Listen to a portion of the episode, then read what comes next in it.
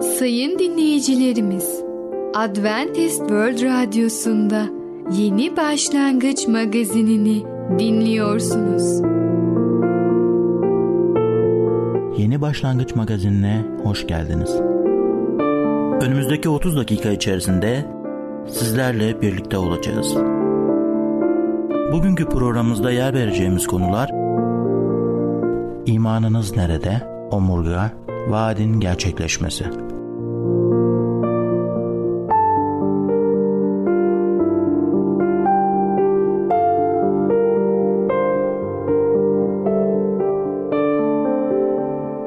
Adventist World Radyosu'nu dinliyorsunuz. Sizi seven ve düşünen radyo kanalı. Sayın dinleyicilerimiz, bizlere ulaşmak isterseniz e-mail adresimiz radio.umutv.org radio.umutv.org Bizlere WhatsApp yoluyla da ulaşabilirsiniz. WhatsApp numaramız 00961 357 997 867 06 00961 357 997 867 06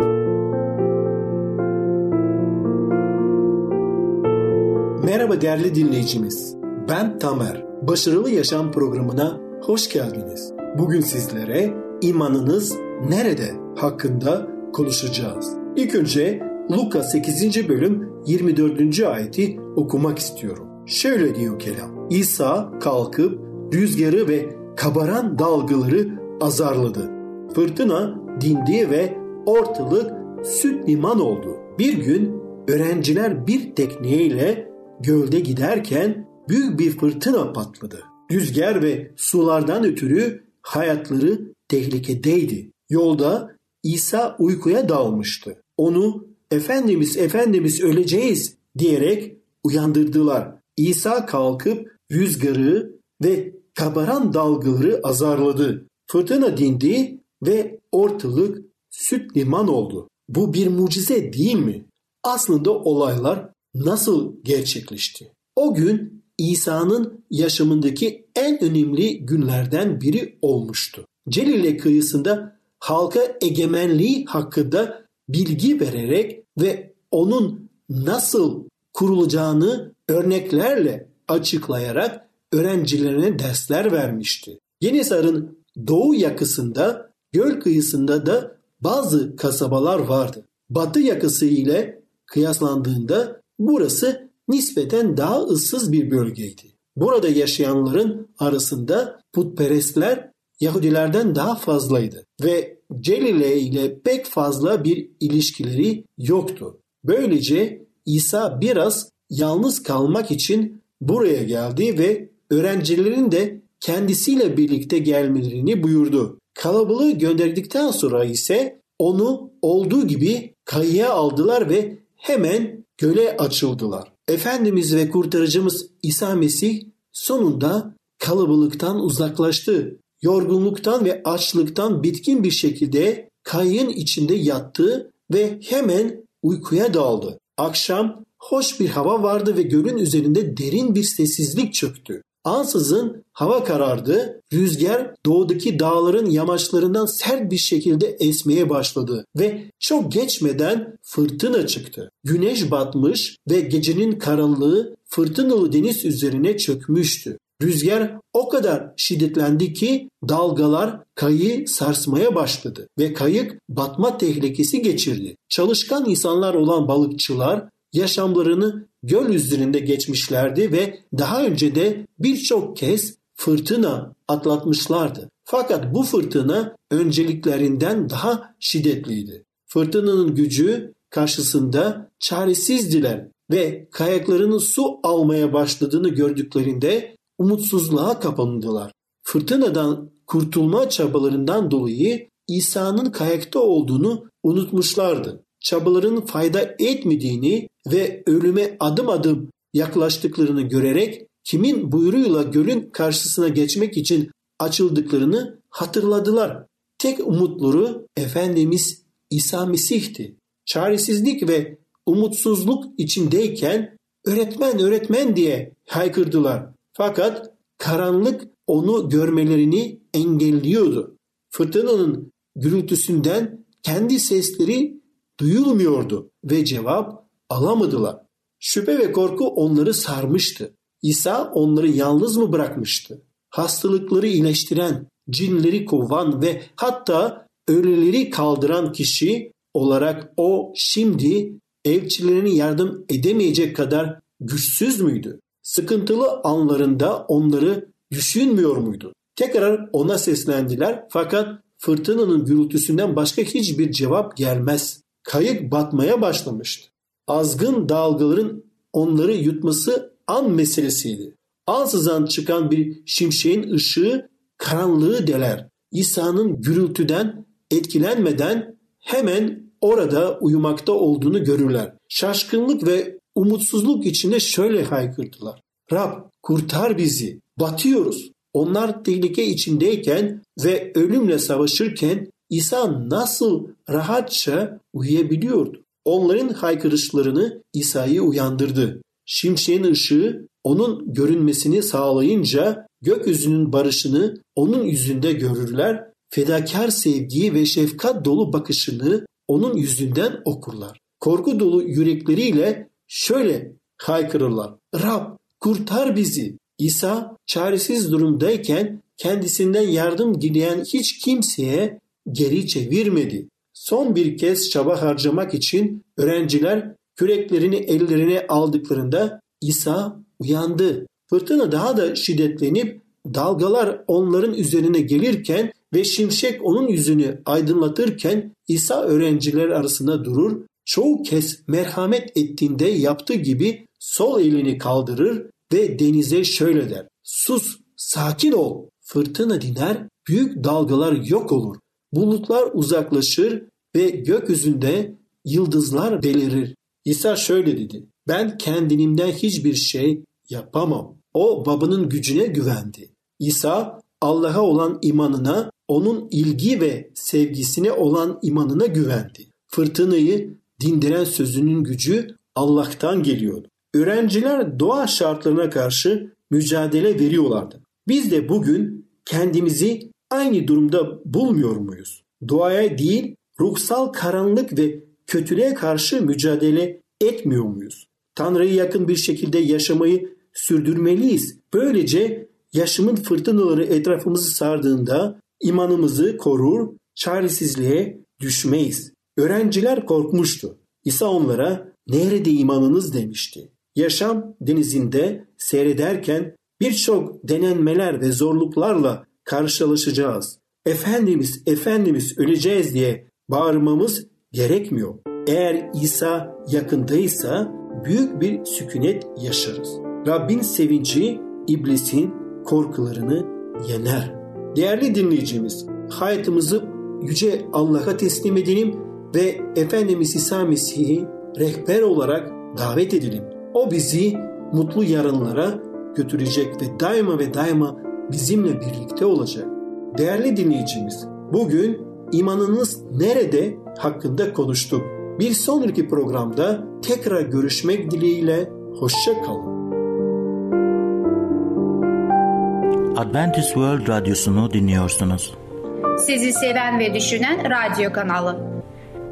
Sayın dinleyicilerimiz, bizlere ulaşmak isterseniz e-mail adresimiz radio.umutv.org radio.umutv.org Bizlere WhatsApp yoluyla da ulaşabilirsiniz. WhatsApp numaramız 00961 357 997 867 06 00961 357 997 867 06 Merhaba sayın dinleyicimiz. Ben Fidan. Yeni başlangıç programımıza hoş geldiniz. Bugün sizinle birlikte omurga adlı konuyu öğreneceğiz. Öyleyse başlayalım. Omurga Hastalanan insanlar ameliyat olmayı bütün rahatsızlıkların çözümü sanır. ABD'de her yıl bel ağrılarını tedavi etmeye yönelik 200 bin ameliyat yapılmaktadır. Bu ameliyatların yarısı hiçbir yarar sağlamaz ve hatta yapılmaları zorunlu da değildir. Böylesi bir ameliyat sırasında genellikle hasar görmüş olan disk çıkarılır. Ancak bu işlem daha sonra sıkışan omurga bölümündeki başka bir diskin daha çıkarılmasını gerektirebilir. Böylesi bir ameliyat sinirlerimiz üzerinde o anda bulunan baskıyı kaldırmakla birlikte disk hasarına yol açan asıl nedeni ortadan kaldırmaz. Ameliyat koruyucu yöntemler artık işe yaramadığı zaman düşünülecek son çare olmalıdır. Sağlıklı bir omurgayı bütün hayatımız boyunca gösterdiğimiz çaba ile kazanırız. Eğer omurgamızı ihmal etmeyi alışkanlık haline getirmişsek er veya geç ağrılara katlanmak zorunda kalmamız kaçınılmazdır. Daha sonra da tedavi olmak için zaman hem de çok fazla zaman harcamaya mecbur oluruz. Bunun yerine en baştan biraz zaman harcayıp sorundan uzak kalmak daha iyi değil midir? Omurga rahatsızlıklarından kurtulmanın en iyi yolu korunmadır. Yürürken, dikilirken ve otururken dik durmaya, karnımızı içeri çekmeye, sırtımızı düz ve başımızı hafifçe yukarı kaldırmaya dikkat etmeliyiz. Otururken asla ayak ayak üstüne atmamalıyız. Çünkü dizlerimizin altında iki ana damar geçer ve bunların üzerine uygulanan basınç kan dolaşımını etkiler ve bu da zaman içinde sırt ve bel ağrılarına, varis ağrılarına ve bacaklarımızın alt kısımlarındaki kan damarlarında sorun oluşmasına yol açar. Herhangi bir şey kaldırırken dizlerimizi düz tutmamalıyız. Dizleri kırmak omurgaya binen yükü hafifletir. Güçlü karın kasları omuzlarımız üzerine binen yükü yüzde yirmi azaltır. Ağır şeyler taşırken yükü iki omzumuza eşit şekilde dağıtmalıyız. Size düzgün bir duruş ve omurga ağrılarından kurtulmanızı sağlayacak iki set egzersiz öneriyorum. Her ikisi de fazla zaman ve çaba gerektirmemesine rağmen harika sonuçlar verir. Birinci egzersiz. Uyandığınız zaman birkaç kez gerinin. Sırt üstü yatarken başınızın arkasını sıkıca yastığa bastırın. 5 saniye öylece tutun ve sonra 5 saniye rahatlayın. Bunu 6 kez tekrarlayın. Yastığınızı göğsünüze koyun ve 5 saniye sımsıkı kucaklayın. Sonra 5 saniye dinlenin. Bunu 6 kez yineleyin. Yastığınızı dizlerinizin arasına koyun ve 5 saniye süreyle iyice sıkıştırın. 5 saniye dinlenin ve bu hareketi 6 kez yineleyin. Bacaklarınızı 45 derecelik bir açıyla kaldırın ve 5 saniye öylece tutun. 5 saniye dinlenin. 6 kez yineleyin. Bir ayağınızın parmaklarını diğer ayağınızın parmaklarınla tutarak kendinize doğru çekin. Sonra diğer ayağınızın parmakları için aynı işlemi yapın. Bu hareketi her ayak için 6 kez yineleyin. Yatakta yapılan egzersizler kalbimiz üzerinde çok az gerilim yaratır ve bu nedenle herkes bu hareketleri yapabilir. Çocuklar, yetişkinler veya yaşlılar. İkinci egzersiz. Bu egzersiz seti kasların, sinirlerin, iç organların ve kan damarlarının iyi çalışmasını sağlar. Sinir ve sindirim sistemimizi düzenler ve zihinsel kapasitemiz üzerinde olumlu etki yapar. Bir sandalyeye oturun. Ayaklarınızı hafifçe ileri çıkarın. Ellerinizi dizlerinizin üzerine koyun. Kollarınızı 10 kez yukarı kaldırıp indirin. Aynı konumda başınızı onar kez sağa ve sola döndürün. Başınızı onar kez öne ve arkaya hareket ettirin. Kollarınızı yatay olarak öne uzatın ve başınızı birbiri ardına beşer kez sağa ve sola çevirin. Kollarınızı 90 derecelik bir açıyla ileri uzatın. Bir yandan kollarınızı ileri doğru iterken öte yandan çenenizi ileri ve yukarı itin. Bu hareketi 10 kez tekrarlayın. Evet sayın dinleyicimiz, omurga adlı konuyu dinlediniz. Lütfen siz de size bahşedilen omurganızı iyi koruyun ve tavsiye edilen sporlara uyun. Bir sonraki programımızda tekrar görüşene kadar kendinize çok iyi bakın ve sağlıcakla kalın.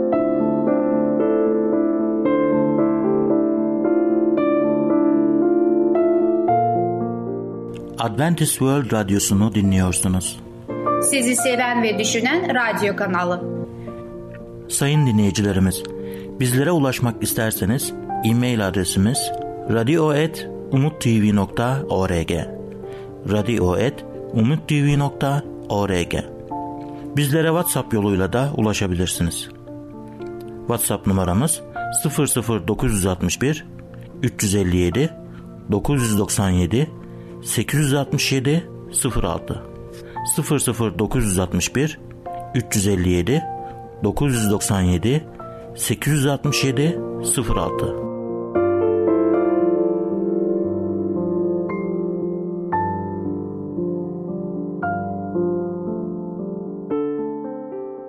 Sevgili dinleyici merhabalar.